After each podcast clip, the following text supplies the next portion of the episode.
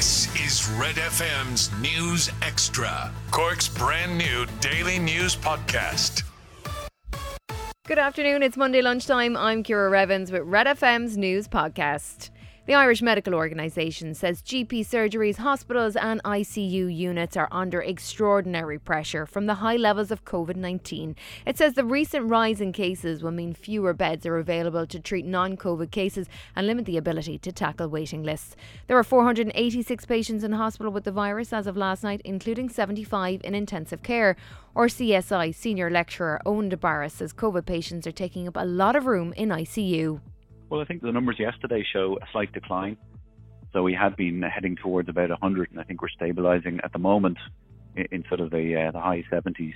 Again, I think week to week we'll see how those numbers go. But again, that represents about 20% of the ICU capacity in the country for a, a single disease state, and that's that's significant when we don't have huge numbers of ICU beds to start out with. Workers at Munster Technological University have been protesting at a flag raising ceremony with the Taoiseach this morning. Micheál Martin, along with the Minister for Higher Education Simon Harris, attended the event. Workers at the university from the TUI union held a silent protest with placards at the symbolic raising of the MTU flag for the college's first academic semester. The Irish Examiner reports the protest relates to a number of issues raised by staff with management at the new university, which is a unification of Tralee IT and CIT. Recruitment, staff complaints procedures, career frameworks for workers, and the safeguarding of regional provision are some of the concerns. Catch up on Cork with our new daily news podcast, Red FM News Extra.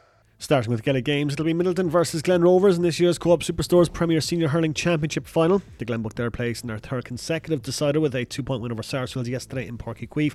Midleton, meanwhile, turned in an excellent performance to defeat defending champions Blackrock, winning on a scoreline of 422 to 319. Speaking to Red FM Sport afterwards, Midleton's Conor Lehane said it was a great team effort, but they won't be getting carried away. Like when you kind of start out the year to try turn the team into like you know that everyone contributes as much as possible and everyone like just steps up to the plate and every last one of them did it today like and you know like by no means is anything finished but like you know seeing it kind of come together at a big stage like a semi-final is very you know it's very satisfying that way like but like I said there's there's nothing at all won there's nothing at all uh, got yet like but it's just it's great to see because you put so much work into it throughout the year and for more on yesterday's semi finals, you can check out the Big Red Bench podcast on redfm.ie. The Republic of Ireland squad will train later today ahead of this week's World Cup qualifiers. Stephen Kenny's side play Portugal on Thursday before a trip to Luxembourg on Sunday. Jamie McGrath has recovered from a hip problem to take his place in the squad. He played 90 minutes for St Mirren in their scoreless draw at St Johnstone on Saturday. Liverpool legend Steven Gerrard could be in line for a return to the Premier League. He's been touted as a potential successor to Dean Smith at Aston Villa. Smith lost his job after Villa's loss to Southampton on Friday. Gerrard is currently in charge of Scottish Premiership champions Rangers. I'm Rory and that's the sport with Foley'sPlumbing.ie.